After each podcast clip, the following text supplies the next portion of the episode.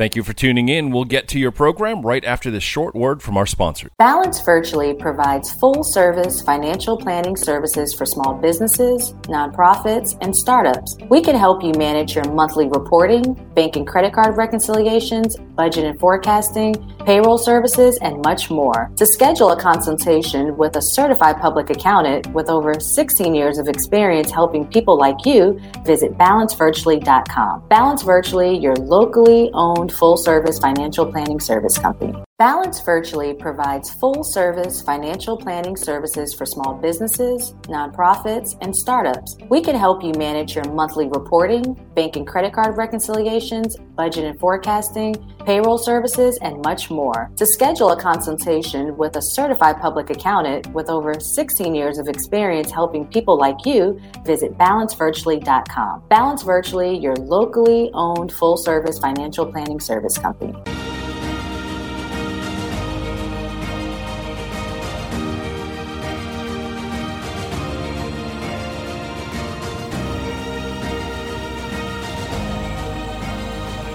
Welcome to the Veronica Edwards Show, where we have fun financial conversations that everyone listening can apply to their personal and professional life.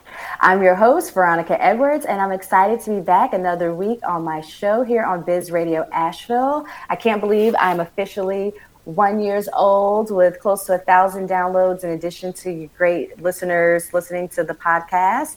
And we have a new time which is 11 a.m on wednesday. So please continue to listen and you can definitely download um, and allow us to be on more streaming platforms. So let's go ahead and jump into today's show. I'm very excited for today's guest. She is the current program director for Craft Your Commerce program at Mountain BizWorks. You guys know I'm always plugging Mountain BizWorks. Um, I was honored when this guest asked me to be on the panel for Craft Your Commerce last October in the fall, and it was a great experience. Um, I'm looking forward to doing more collaborations with this guest. She's also the former executive director for the Society of North American Goldsmiths, known as SNAG, an organization dedicated to the support and advancement of contemporary jewelry and metal artists. And from what I hear, this guest is also a great glass artist. So without further ado, I would love to welcome today Miss Gwynne Rukenbrod Smith. Welcome welcome, Gwynne.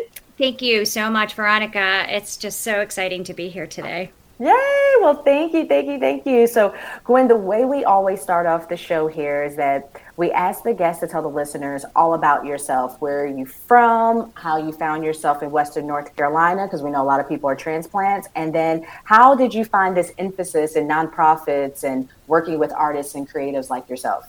Absolutely. I'm happy to share my story. So, um, I grew up in Cleveland, Ohio. I'm a Midwesterner, true at heart. Went to Ohio State University for both graduate and undergraduate degrees. And um, my first job out of college, my undergraduate college degree, I was a chemical dependency counselor to HIV positive heroin addicts. And Whoa. I, yeah, it was, you know what, it was one of those um, I'm a I'm somebody who has to help people. I'm a connector, and I like supporting people however I can for them to be the their best selves. And it was really an amazing experience. But I went back to college thinking I was going to continue in the social services nonprofit world.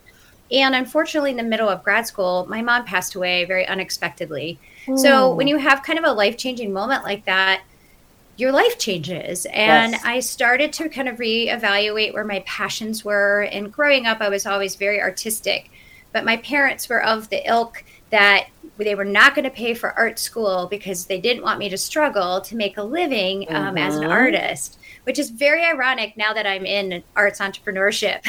so, um, so I kind of proved them wrong in some ways because, you know, I um, do not believe in the starving artist motif. I believe in the thriving artist motif. And so, um, you know, I after grad school, I had my MBA, and after grad school, I started um, working in arts nonprofits. And what happened is I was um, in a relationship with somebody who had the opportunity to go to Chiang Mai, Thailand, for three months to build wow. a, hot, a hot glass shop there for an American. And I knew about glass and hot glass blowing, but I never tried it. And he asked if I wanted to go with him. So I was fortunate enough to have the privilege to do that. And this was in 1998. So, oh my gosh, we're in the 90s? Yes. In the 90s. and yes. so while I was over there, after we built the hot shop, they asked me, um, the American Stephen and Dawson asked me if I wanted to learn to blow glass. And I was like, of course I do. I'm fascinated by this material and I've built all this really complex equipment. Um, and so I learned to blow hot glass over in Chiang Mai, Thailand, which is kind of a very unusual story for most people who come to class, but became instantly addicted. Uh, when I returned to the States, I um, found a job as a curator for a pressed glass museum called the National Heisey Glass Museum, based in a small town about 45 minutes east of uh, Columbus, Ohio, called Newark, Ohio. Mm-hmm. And um, I part of the job, I had to run a hot glass studio and and do demonstrations for tours um, coming in and, and people visiting the, the museum. And I was really able to hone my glass skills and kind of started my own glass business. I did ran my glass business for about seven years, basically doing wholesale, retail, exhibitions in museums and galleries, and just kind of um, enjoyed that professional practice for a while and then just decided that I really um, wanted to move more into the arts administration side of mm-hmm. everything. And so I have over the years, many years, I have been an executive director of the International Society of Glass Bead Makers. I have been um, a program director. I was the first fine craft curator for the Houston Center for Contemporary Craft. And then I was the executive director of Handmade in America, which is what brought me here to Asheville. And so I served as executive director from 2010 to 2013 before moving on to being the executive director of SNAG. Um, and then um, during the pandemic, uh, as mo- many nonprofits experienced, uh, lots of financial difficulties at SNAG. And so the board and myself made the difficult decision to eliminate some of the positions, including mine. Um, and at that same time, I was lucky enough to see a job posting for this Craft Your Commerce program at Mountain BizWorks that they Yay, were launching. Yes. And I was like, oh, I could do that. I think that would be fun. um, and so I, as the pandemic was hitting, I was actually interviewing um, at Mountain BizWorks for the position because it was originally advertised as 10 hours a week. And I was like, oh, I could do that on a oh, Saturday. That's how they always get us. Yes, right? yes. And so yeah, so actually, this coming Saturday, I'll be celebrating two years with Mountain BizWorks. Congratulations! Thank and you. wow, landing on your feet. And, and you know, when I was researching your background, Gwynne, I was like, oh my gosh, I feel bad just saying the one thing you was the executive director for because you've oh, done okay. so much. but I, I, saw that that was one of the most recent ones, and wow, what a, a situation that you were in to then put the I mean, that's a true executive director when you said, okay, what is in the best interest yes. of the nonprofit, even if that means my yes. job being eliminated. Wow. Yeah. Yeah. Yeah. And it, you know, it wasn't easy, but it was the right thing for the organization to be able to keep its longevity. Mm-hmm. And it, you know, it was honestly the right thing for me too. So it, you know, we all ended up in better spaces for it. So um, I'm very excited because now starting January 1st, I became a full time staff member at Mountain BizWorks. So Yay. I'm in it. I'm in it hard. Yay. I love that. So let's talk more about this Craft Your Commerce program. So, how long has it been around? I'm assuming when you interviewed for this, this was brand new, but tell us more about the mission of the program and if listeners want to learn more about it, how we can get involved. Absolutely. So, um, in 2016 and 17, the Center for Craft um, did some focus groups with craft artists living and working in Western North Carolina and really wanted to understand where there were gaps for support. Mm-hmm. Um, and Handmade in America, we had a craft entrepreneurship program that I launched while I was the executive director there but that ended when Handmade in America closed in 2015. So that support system for craft artists to develop both professional and business development skills was gone. And so, through this focus group um, research that the Center for Craft did, they really concluded that there was a need for this entrepreneurship support program for really craft artists and creatives um, mm-hmm. in West North Carolina. So, as they were going through their um, discovery process and developing the program, they started to have conversations with Mountain BizWorks about Mountain BizWorks being actually the more appropriate nonprofit to host that program. So that mm-hmm. program was launched in 2018. The first set of workshop series was held in the fall of 2019. Um, and then COVID hit. So yep. we pivoted, and everything has pretty much been online since. Um, so we, you know, it's really interesting because we everybody always was like, craft your commerce. Is it only for craft artists? And yes. it's not. And this is what's really fascinating because a lot of times people have a very strict definition of craft. Mm-hmm. And we at Mountain BizWorks have worked really hard to actually define craft as just more about a particular approach with a strong connection to material, skill, and process. So we really do serve the creative community of Western North Carolina, and we really support creative entrepreneurship. Um, craft artists, product designers, designers, makers, who are all trying to build a business that impact the regional economy in really meaningful ways. Um, they create jobs, they reactivate spaces, they revitalize disinvested communities in need of new and innovative economic activity. Um, so we actually really envision that Craft Your Commerce will create a growing, engaged, and really sustainable creative community. That's a major economic dri- driver to Western North Carolina. A lot of people don't know this, but the creative economy in the United States makes up for 4% of our national GDP.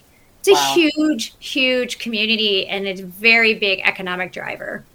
Yeah, and I'm glad that you defined it craft because I was just going to ask that, like, well, what's the difference if I'm a crafter versus an artist? Yep. And I totally agree with you that um, this program supports Western North Carolina. But I also want to say I've had people in my financial tools class that was part of Craft Your Commerce going that was out of New York City. Well, I yes. think New York State. So we are reaching people all over the United States, and they're speaking very highly of the program. So, you know, just kudos to you Thank and everything you. that you're doing because you're a big part of it. And just working with you in the fall, how organized you were and the pre meetings, and you were on point. And then we even had like a little technical glitch, and then that got fixed really quick. I mean, you were just yes over it. So I think you yes. you found what you're passionate about, and I'm glad that um, Mountain BizWorks is lucky enough to have you Thank for right you. now. I'm not going to yeah, say that you know, you're going to be there forever. right. you know, being online um, has really um, expanded our accessibility yes. and the diversity of the people that are able to attend the classes. We've also changed the payment model to a pay what you wish model because we know that the creative community that. was so deeply affected by the pandemic. And we didn't want cost to be a barrier for people to access these workshops. Um, so we've actually served in the first three years of Craft Your Commerce, we served over 1,500 individual registrants wow. for the workshops and coaching. So we offer one-on-one business coaching as well, which I always encourage because I don't know about you, but when I take a workshop and I walk away from the computer or walk mm-hmm. away from that mm-hmm. classroom, I it that's that information sits on my desk, and I often find um, and struggle to implement it. So mm-hmm. the one-on-one business coaching opportunity at Mountain BizWorks, if you live in the Western North Carolina region, can really be um, a wonderful opportunity. And then if you're willing to pay for it, we will offer coaching for people outside the region. So that person mm-hmm. from New York, I coach her one-on-one. Um, and she was took the alpine class. So we've adjusted some of our intensive classes to be specific for makers. So we have alpine for creatives and foundations for makers. So we've really understand that the way that you talk about business to a creative community is a little bit different than you talk mm-hmm. about business to other types of small businesses. Um, and so we're trying to be really cognizant of that and make it approachable. Um, and make it so that people want to learn about things that maybe they, that might scare them a little bit, like financials. Yeah. yes, and, and, you know, and that's always like everyone's like, "Well, you make it so easy," and I don't know why people in the past have made it like it's.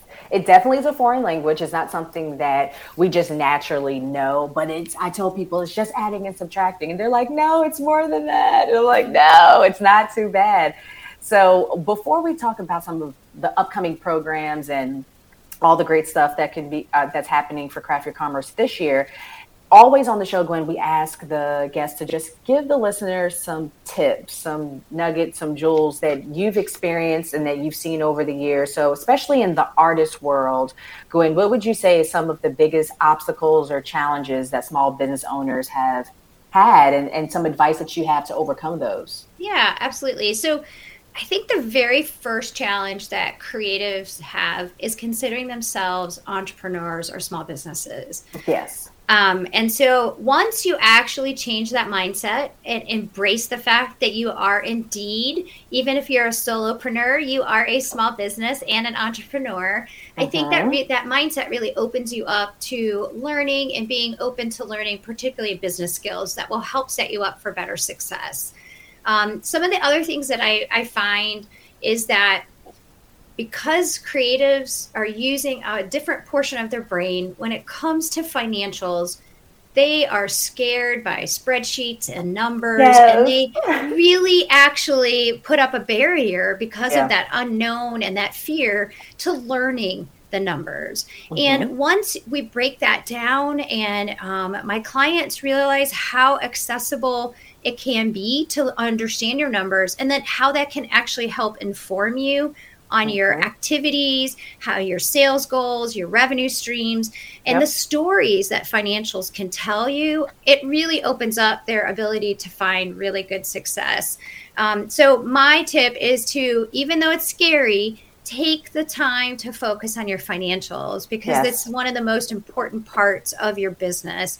Um, I had a client who ran out of cash and uh-huh. I was talking with them and I said, you know, what what happened? And they were like, well, I was just looking at my bank balance, so I thought I was fine. Uh-huh. You cannot look at your bank balance only. That is not enough. You need to understand your profit, your loss from yep. each month, liability. Yes, exactly. All the things, and those are scary words if you don't know what they mean. Yeah, yeah. Um, but taking um, the financial tools class at Mount BizWorks, taking classes at some of these community colleges, mm-hmm. we have such a robust support system for small businesses here in yes. West North Carolina. Knowing who, who they are, what they offer, and taking advantage of that is really important. It's just going to open up your world.